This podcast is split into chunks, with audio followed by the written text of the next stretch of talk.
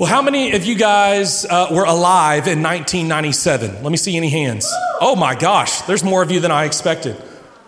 Wow, I don't feel like as old, okay? Now I know I was 16 the summer of 97. I'm guessing you weren't anywhere near that. Uh, probably if you were alive in 97, my chances are you may have been in diapers or just a little bit beyond that, okay? But the summer of 97, wow, I just said that. This sounds like the opening to a book or something. But the summer of 97, I was 16 and um, I, I had this old hunting Jeep that was going to be my car. Now, this hunting Jeep that my family had was in 1983, okay? So I know now it's like going way back, like beyond like you and maybe even before your concept of time. Like you thought maybe Genesis was written in 1983, okay? It, it wasn't. And, so in 1983, though, there was this, this Jeep that, that, that we had, and I, we still had it. It was our hunting Jeep, it was on a hunting lease, and it was gonna be my car. Now, in case you're like, that seems like it was an old car. It was, okay, even for me in 97, it was a 14 year old car. It had been through a lot. And so uh, my mom and I decided I was going to spend some of my money and, and her money to fix this Jeep up. And so I got it painted, I put tires on it, uh, I did all this stuff to it uh, to make it like suitable for me. And the whole time, my dad's like, You're wasting your money, you're wasting your money. It's an old car, it's not going to last. There's no reason to put that kind of money in there. But I didn't care, okay, because it looked terrible. The, the hood was rusting all the way through so you could see the engine. When it drove, you could hear it like coming a mile away because it made this god awful noise. And, and so I wanted these things fixed if I was going to drive it. And I'm sure some of you can kind of sympathize with me. Okay, so I, we put some money into this car and it wasn't worth a whole lot, but, I, but I, we ended up putting several thousand like into this old hunting Jeep to make it look nicer and better and cooler for me. Okay, so, so we do that less than a year. I'm not even through my sophomore year of high school. I'm out mudding in this Jeep. I burn the transmission up. It's done. Like it is done. Okay, $3,000 of, of my money that I worked for, mowing yards and washing car, doing all kinds of stuff. Okay, down the drain in about six to nine months. Wasted, okay?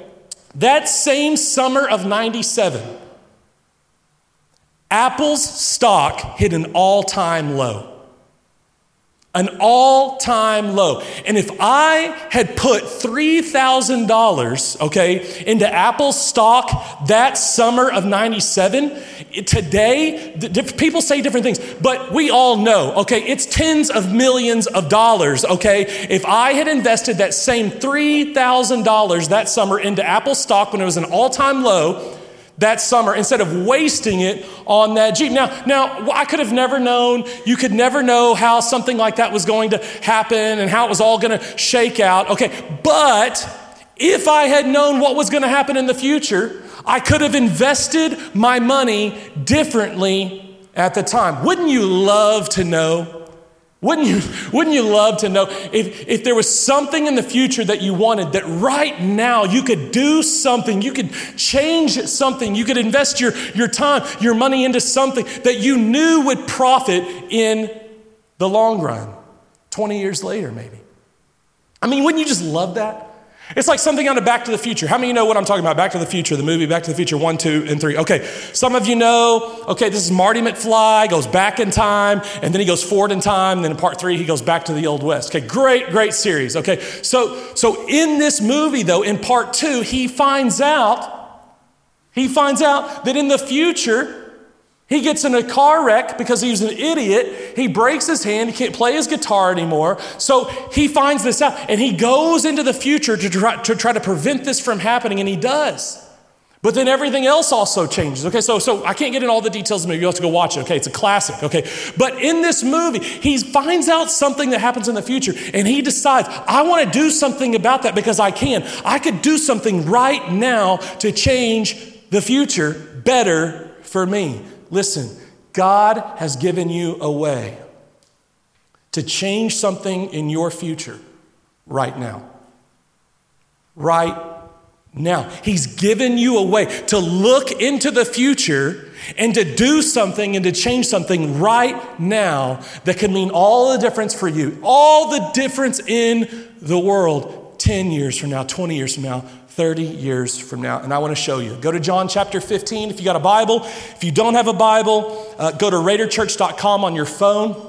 On the web browser, select message notes, and you can follow along with us. The verses and the points and everything will be there. John chapter 15. We are in the middle of a series uh, called The Purge. And um, if you haven't been with us or you missed a week or whatever, go on our podcast, go on our website or whatever, uh, get caught up because tonight will make a little bit more sense to you um, if you know what has happened in week one and week two. But I'll give you two quick things about week one and week two to kind of get you just really broadly caught up. Okay, in week one, we said this. Jesus said this in John 15. He said, Remain in me.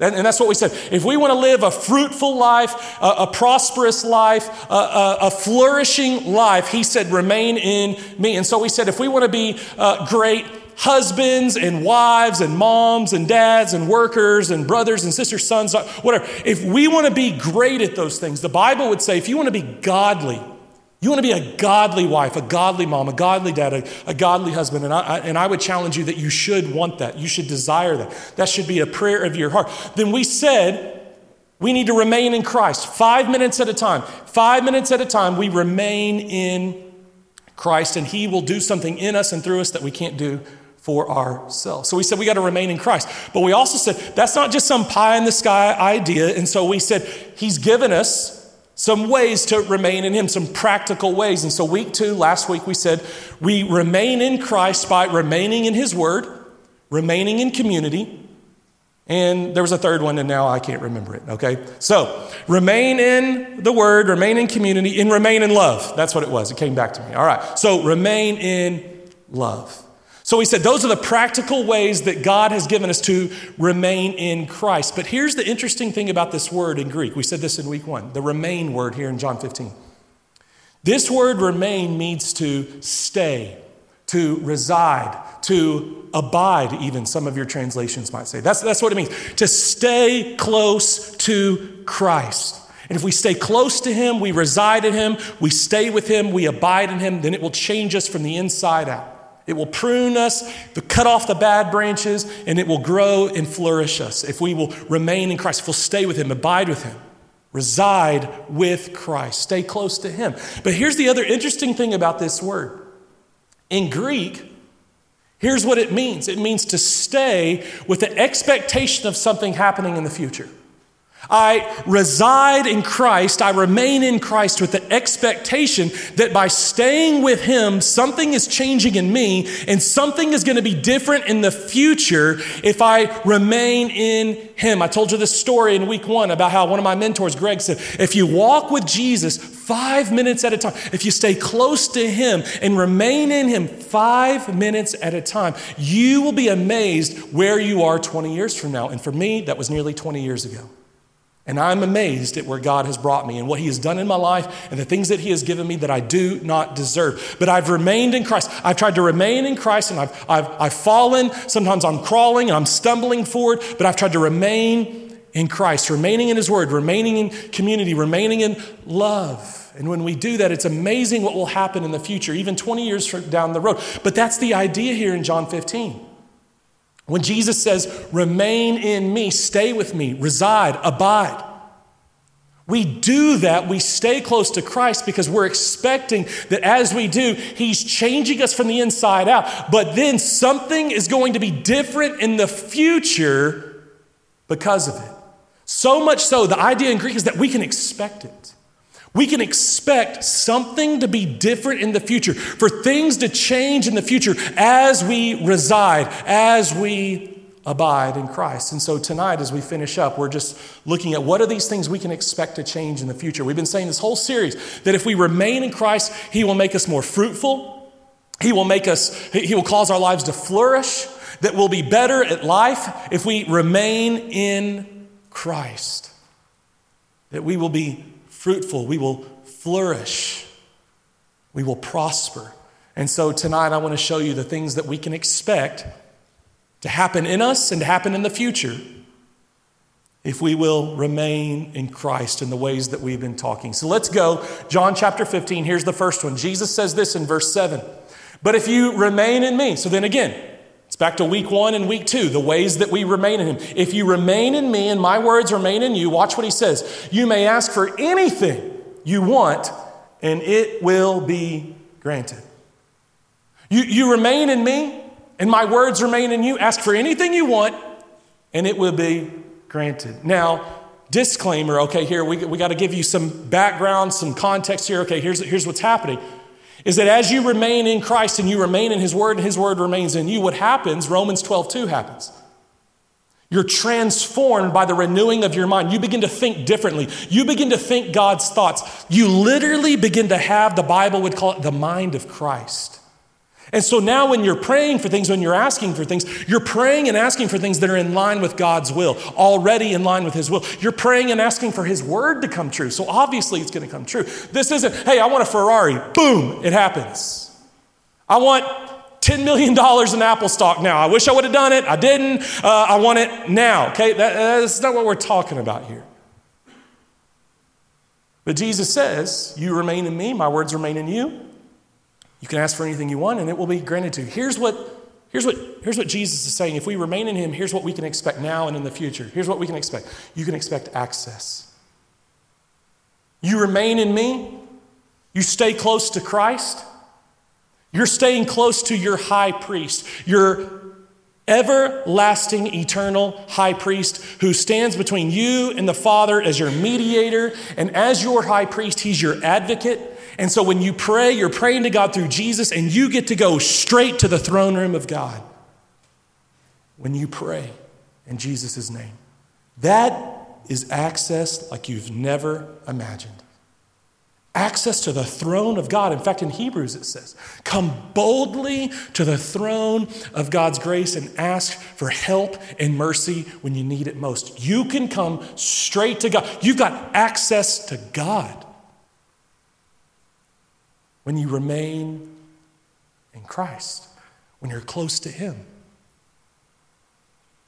You know, several years ago, I was at Spanky's, uh, which is just manna from heaven, and I thank you, God, for Spanky's. And so I, I was there, and um, I had my kids with me. My wife wasn't with me. And so uh, she's typically not when I go to Spanky's. She goes to do something else. And, and so I take the boys and my daughter to, to Spanky's because she's got something else to do and she didn't want to go to Spanky's, but we'll go to Spanky's without her. So, so we're at Spanky's. It's one of those times I'm with my kids. We order our food. We sit them down. I've got to go to the bathroom. So I go to the bathroom. They're all sitting. I told them, hey, sit here, stay here, don't move, don't go anywhere. Someone comes, you yell and scream. I'll come running. Okay, I'll figure it out. Okay, but, but, but stay here. So I go to the bathroom. Well, if you've ever been to the bathroom upstairs at Spanky's, you know there's like a door that separates you from all of upstairs. Okay, so I'm up there, I'm going to the bathroom. All of a sudden, I hear this pounding on the door. It's my daughter, Nixon. Dad, I need help.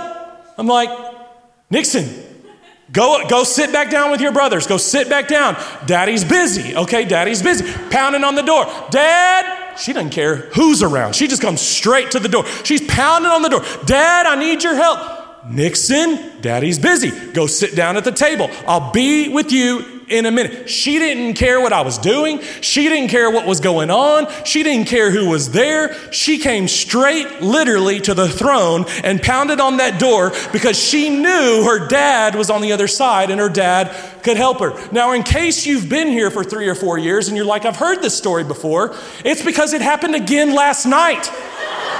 the same exact thing. We're upstairs at Spanky's, Brett. It's after a baseball game. My wife had something else to do. And sure enough, I sit them all down. I go to the bathroom. Everything's settled. And she comes pounding on the door again. Dad, I want a coloring sheet. I want to color the dog. I, We'll take care of that in a minute, okay? Go sit back down. Go sit back down. So I come and sit down. She's like, Dad, can I get my color? She's like, No, you're not getting your coloring sheet. I told you to stay here. Sit down. And she tears up and cries. So then what do I do? I go and get her coloring sheet. Okay, so it worked. But here's the thing she knew as my child, she has direct access to me. She didn't have to ask anybody else. She didn't go through anyone else. She didn't have to follow me on social media or send me an email or a direct message or something like that. She didn't call me on my cell. She comes straight up to the door of a bathroom and says, I want, I'm coming in. I, I, you are my dad. I need help. You can help me. She comes straight to me because she knows I'm her dad. She knows I love her. She knows I want what's best for her, and she knows that I can help her. Listen, you've got direct access to God. When you remain in Christ, because you're a follower of Jesus, and those who are followers of Jesus, we talked about this in week one, so I want to make sure you understand the context. People who are followers of Jesus remain in Christ. That's just the way it is. So when you remain in Christ as a follower of Jesus, you've got direct access to God. And, and here's what you've got access to. First of all, you've got access to help. Any, any of you need help with something? Struggling financially, struggling with school, struggling with a dating relationship, a, a friend, a boss, a coworker, a professor, a teaching assistant, a, a high teaching assistant, a, a, teacher that doesn't, a professor that doesn't speak English. I mean, whatever you got that you need help with, you've got access to help. Your family's struggling. You're not sure what you're going to do when you graduate. I know there's a lot of you here tonight, and you're graduating, and you're not sure what you're going to do. You're not sure how you're going to provide for yourself. Listen, you need help. You can come straight to your Father. You've got access to God. You've got access to help. You've got access to mercy. You're struggling in your relationship with Jesus, struggling spiritually, going through a dry season. Listen, it happens to all of us. You've got access to help. Going through a trial, a tragedy, dealing with anxiety, depression, you've got access to help. Hebrews says, when you need it most, you can come boldly to the throne of grace and find help. And here's a second thing you got access to you've got access to power beyond your wildest imagination.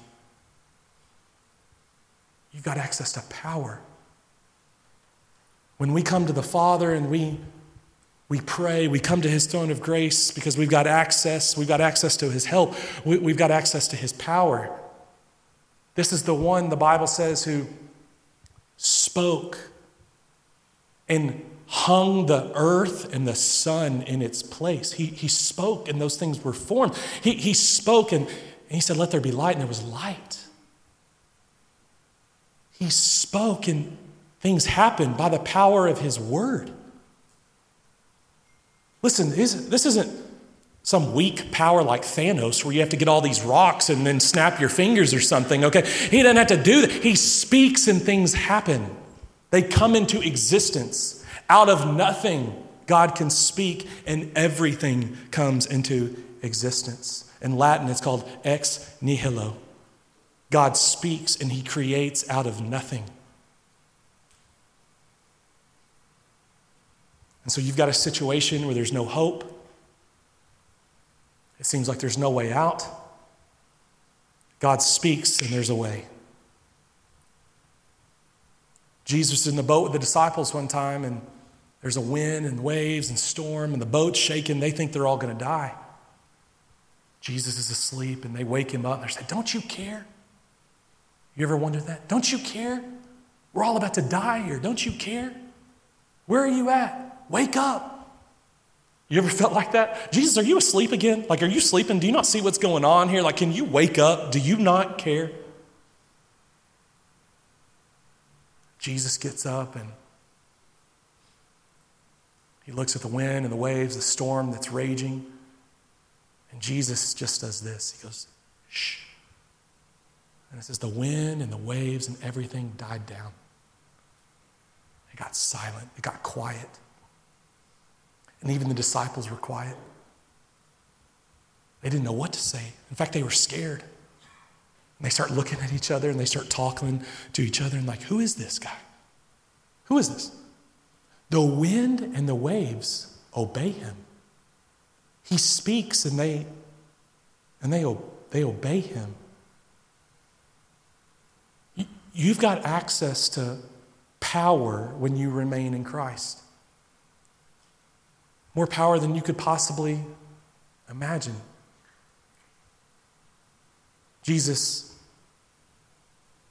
when finding out his friend Lazarus was sick, decided to not go immediately to Lazarus' side to heal him, and so Lazarus dies. Well, then Jesus shows up. Lazarus has been dead for a few days, and he shows up, and Mary and Martha tell Jesus this you're, you're too late. You ever thought that? Jesus, you're too late.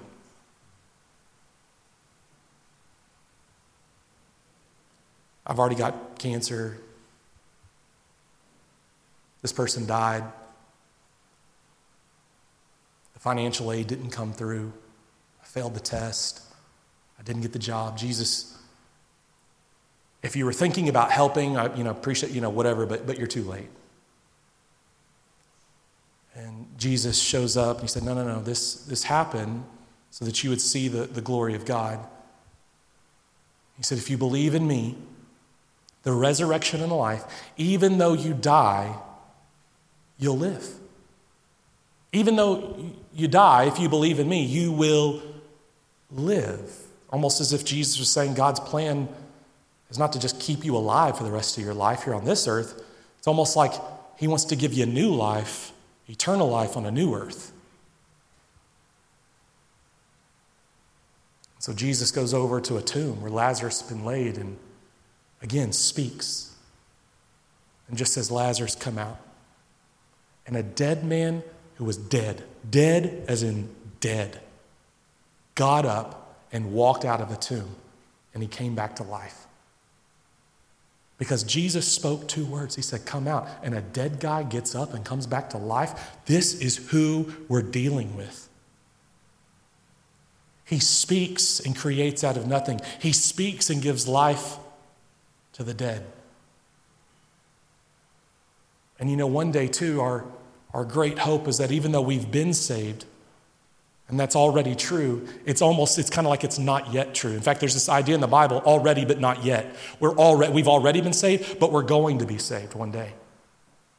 And so one day you will die. 10 out of 10 of us will die. And you may get sick and jesus might heal you and this may happen and, and jesus might heal you and then he might who knows he, he, he might do it again. But, but one day you're going to die. It's the curse of sin Paul says in Philippians, his body is just like a tent. He talks about death almost like, like it's a doorway to something else. And so one day you'll, you'll die. But if you've believed in the resurrection and the life, just like Lazarus, Jesus says, Come out, and the dead comes back to life. And in an instant, in the blink of an eye, the, body, the, the Bible says, you're, you're with your Father in heaven if you've believed in Jesus.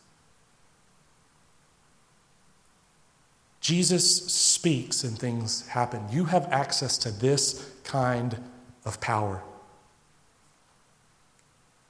So if you remain in Christ, you can expect access. Secondly, let's keep going. Jesus says this in verse 11 I've told you these things so that you will be filled with my joy. Yes, your joy will overflow. When you remain in Christ, you can expect it now and in the future. What a promise. You can expect joy. You can expect joy. Oh, didn't come up. There it is, right there. You can expect joy. In Psalm 16, it says that in your presence is the fullness of joy, and eternal pleasure is at your right hand. You can expect joy and pleasure in the presence of God. Now, and as you remain in Christ five minutes at a time, you can expect that in your future. You're, you're, you're worried about who you're going to marry, what job you're going to have, what things are going to look like. Here's what I can promise you if you will remain in Christ, you can expect joy. You see, some people think well, I don't want to follow Jesus, or, or maybe the whole Jesus thing is boring because they've, been, they've grown up thinking that God's all about telling you what to do and what not to do. He's not about your joy. He's not about, He didn't care whether you're happy or not. He just wants to keep you in line. He wants to keep you from having fun, And he wants to keep you in line, doing the right things and not doing the wrong things. And we grow up and we think that's what Christianity is all about. And we don't want anything to do with God because we think all it's about is about keeping in the line, staying in line, not messing up, doing the right things, not having fun. And we couldn't be more wrong. God is all about your joy, your eternal joy and pleasure. Why do you think He gave us sex?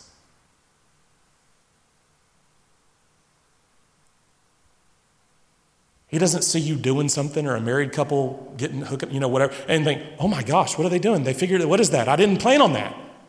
I didn't think about that. I didn't realize they would figure out that they could put that there, okay? That's not, God's not surprised by that, okay? He gave us that in other things like taste buds so that we can taste Spanky's fried cheese, okay? So He gave us those things for our pleasure, for our joy. He's all about your joy because he's a great dad. And dads want their kids to thrive and to flourish and to be happy. Listen, I, I don't tell my kids not to run out in the street because I want to keep them in line. I don't want them to get hurt and die. I tell my kids all the time because they'll, they'll run through parking lots or, or we get out of a restaurant or whatever and they'll run out into the parking lot and they're running, they're running to the car or whatever. Or this happened this week. We, we were coming back from a movie and they're sprinting out to our car all the way down this parking lot. And I tell them all the time stay with us, don't run. You're small, cars can't see you, they will squish you like a bug, okay? So stay with us. And I'll remind Nixon all the time why do we not run away in the parking lot? Because I'll get squished like a bug. Right. I'm not doing that to keep her in line or because I don't want her to have fun running through the parking lot. That's not why I do that or why I say that. I want her to live and to thrive. I want her to be happy. I want her to be filled with joy. I want her to be overflowing with joy. And so I tell them, don't run through the parking lot. I tell them, don't juggle the butcher knife, put the butcher knife down. You'll get hurt. It's not to keep them in line or to keep them from having fun. I want them to live. You see, oftentimes we're looking at God all wrong. He's really just like a great dad. He wants you to live and thrive and be filled with joy. And when we do things His way, we live. All throughout the Bible, the challenge is choose life that you may live.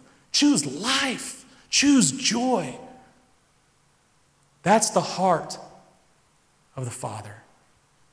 He's all about your joy. And what he's telling us here is if you will remain in me. The way you were designed to do life, remaining in Christ, you will experience the fullness of joy and eternal pleasure in my presence. But when you leave my presence, you go outside of my presence, you reject my presence. You're choosing death. You're not choosing another way, you're choosing death.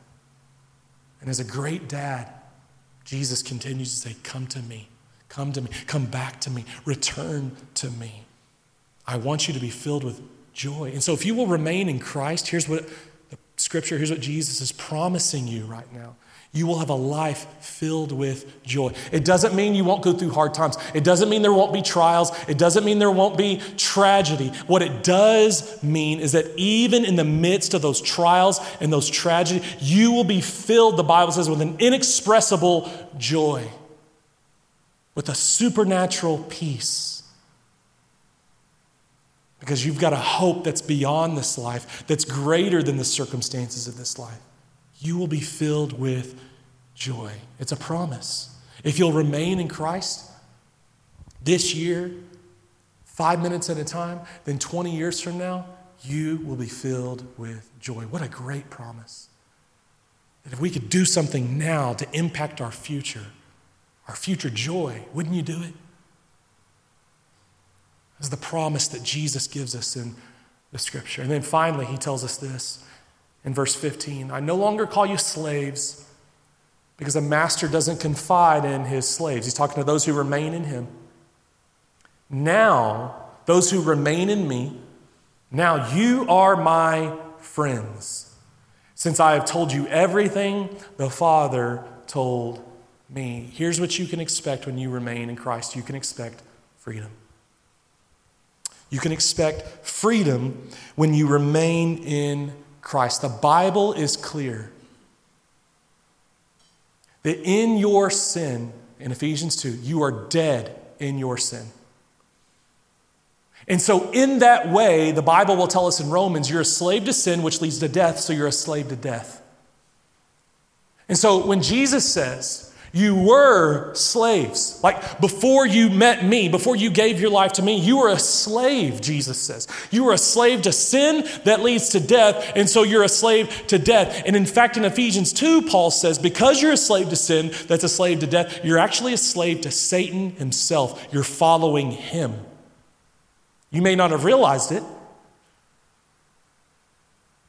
Because the devil, the Bible says, is the angel of lies, is the angel of light that sometimes a path or a way will seem good. It will look good to us in our, in our, in our minds, or it will feel good to us, to, to us in our hearts. And, but our hearts, our minds are leading us astray. They're leading us down a path of death. So in Ephesians 2, it says that we're dead in our sin and we're following the prince of this world. It's talking about Satan. We're slaves to sin, we're, we're slaves to death, we're, we're slaves to Satan. Romans 5 says we're actually in our sin, we're enemies of God. We are enemies of God in our sin. But Jesus says, when you came to me, you gave your life to me, you became friends with God. See, that's what's amazing is Romans 5 says that for those who are in Christ, they've received peace with God. They were his enemy. They were at war with God as his enemy before you came to Christ. But when you give your life to Jesus, because of the Jesus' death on the cross, your sins forgiven, and now you're no longer at war with God. Christ has made peace between you and God. And so now you're friends with God through Jesus. And here's what happens when that transition, when that transaction takes place, when you give your life to Christ. You're, you're no longer, the, the chains of sin and death and fear are broken. And you're no longer a slave to sin. You're no longer a slave to, to fear and to death. No, now you're friends with God, Jesus says. You're friends with me. And so, for followers of Jesus that remain in Christ, they are no longer slaves to sin and death and fear. No, they've been set free. You have freedom. You have freedom. You've been set free from those things. But sometimes, as followers of Jesus, we go back to the things that we were held captive to. Sometimes we'll, we'll go back to the sin, the Bible says, that so easily entangles us. Sometimes we'll, we'll be tempted to go back to the things that we were held s- slaves to. We'll go back to our captor. And maybe you've heard of this syndrome. It's actually got a name today. It's called the Stockholm Syndrome. You've heard of this? Where a captor will actually begin to have sympathy for and empathize with and even defend those who have captured them. They will develop a, a, connection there, a reliance upon them. And there's even been cases where people will fall in love with those that have held them captive. It's called the Stockholm Syndrome. And I can't think of a better illustration for what often happens to us as Christians. We're, we're, living in sin, we're enslaved to sin. We give our lives to Jesus, we've been set free from those things, but there's something about that sin, that the temptation to, to go back to that sin that so easily entangles us. We will go back, we will be drawn back to the things that were our captors.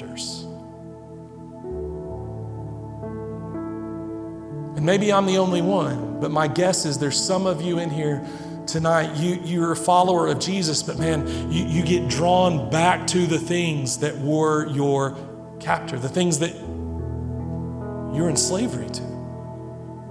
And so it could be sin, it could be a substance, maybe it's a relationship. Maybe it's a guy you keep going back to when you know it's not right for you, or a girl you keep going back to because you know it's not right for you. But that's where you find comfort. And there's some identity there, there's some security there. Listen, it's nothing but Stockholm syndrome.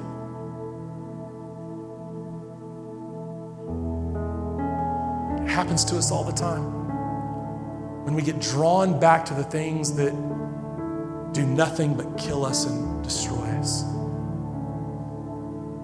You know, it happened a lot with Israel all throughout the Old Testament. You saw how God delivered Israel from slavery to the Egyptians. And they're going through the desert. This is after the Red Sea. They're going through the desert and they're, they're hungry, and, and they start telling Moses, who, who led them out, they start telling Moses, hey, we know that God delivered us uh, with a mighty hand and with miraculous signs and wonders. And we know that He parted the Red Sea for us so that we could come through on the other side and, and so that we could be free and go to this promised land. Listen, we know all that, but we're hungry, we're, we're thirsty, and, and we're, not, we're not seeing answers to that when we want to see it. And so maybe we should just go back. Maybe, here's what they would begin to tell Moses, they would begin to complain. Maybe we should just go back into slavery with the Egyptians. They would say it over and over and over again. Maybe we should just go back to what enslaved us. And so God did what, what God does. As we read in John 15, he began to cut and to prune.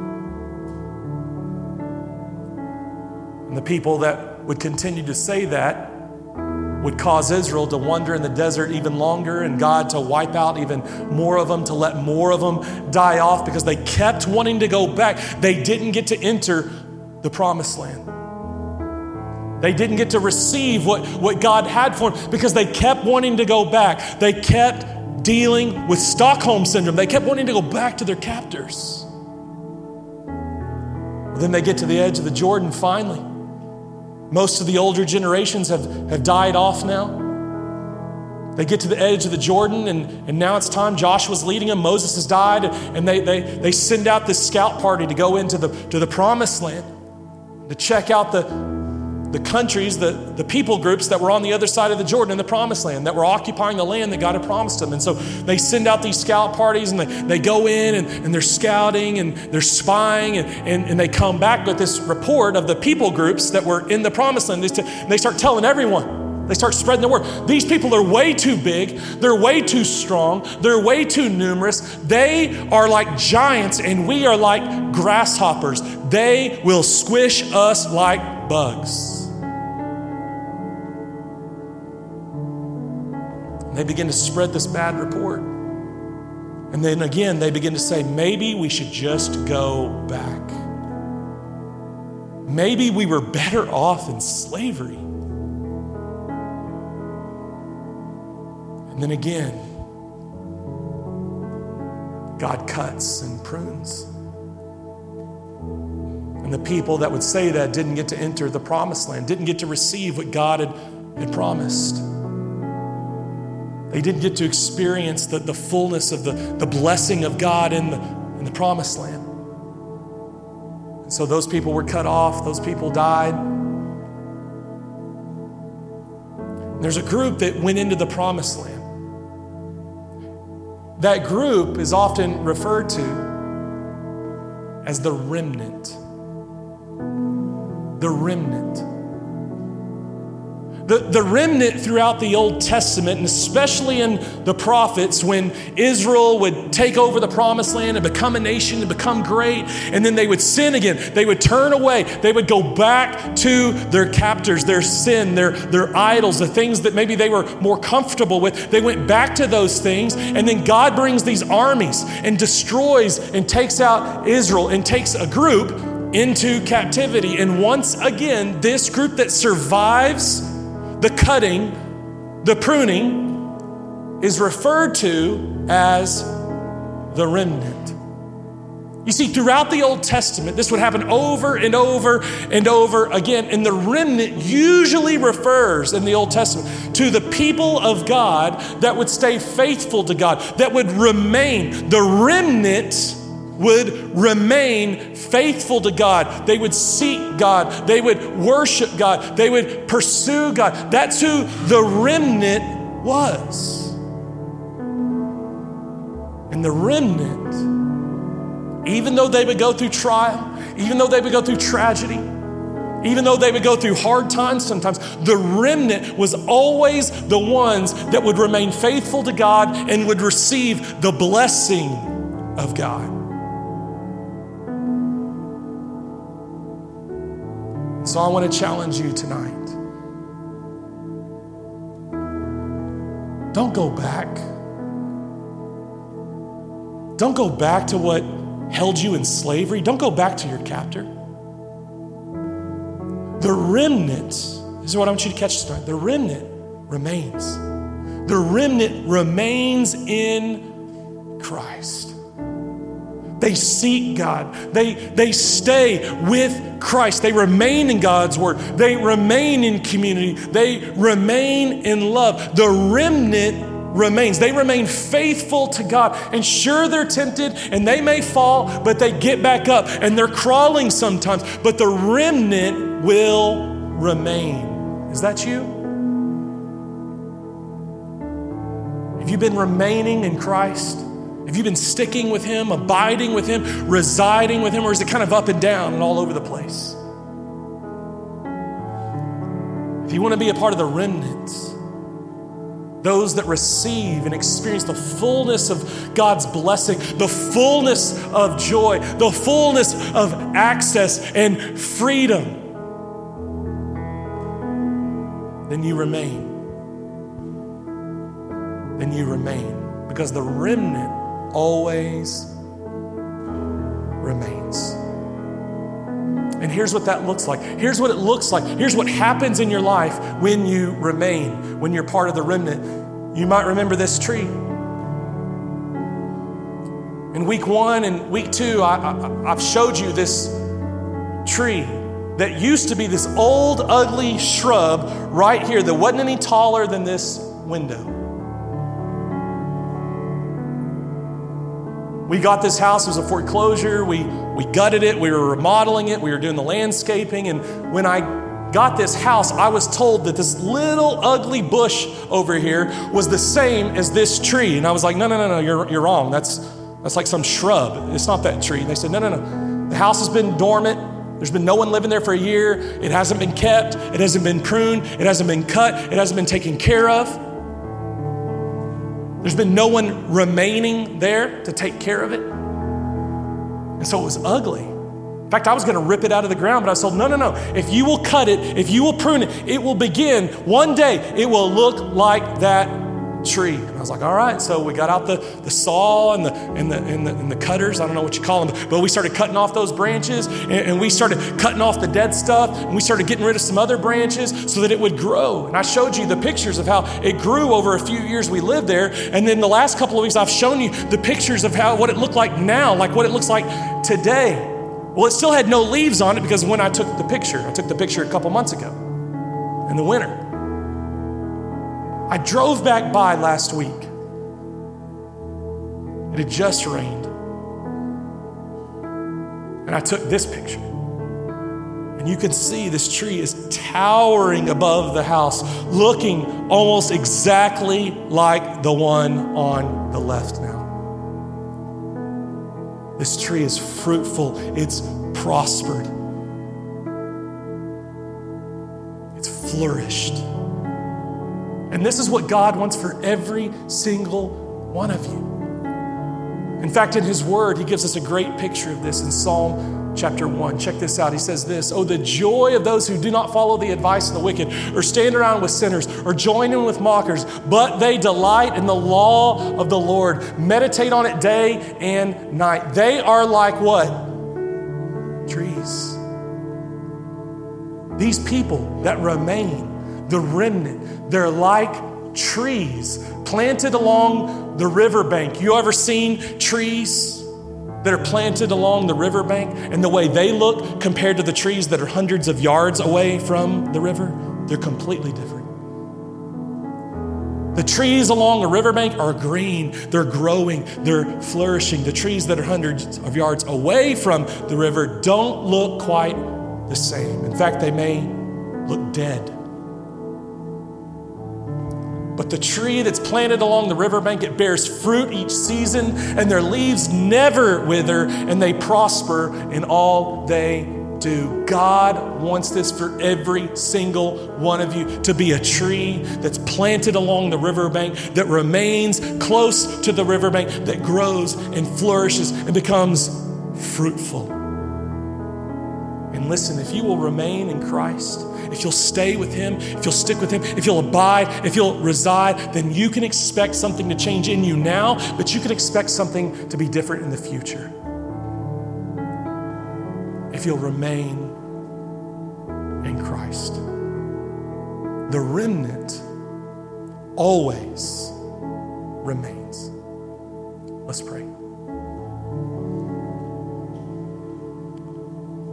God, as we conclude this series,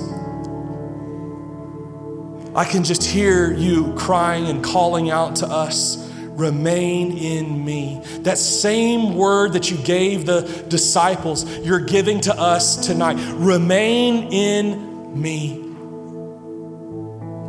If you'll remain in me, you'll never thirst again. You'll never hunger again. You will be satisfied. You will experience the fullness of joy and eternal pleasure at my right hand. If you will remain in me, then I will remain in you. You'll have direct access to me.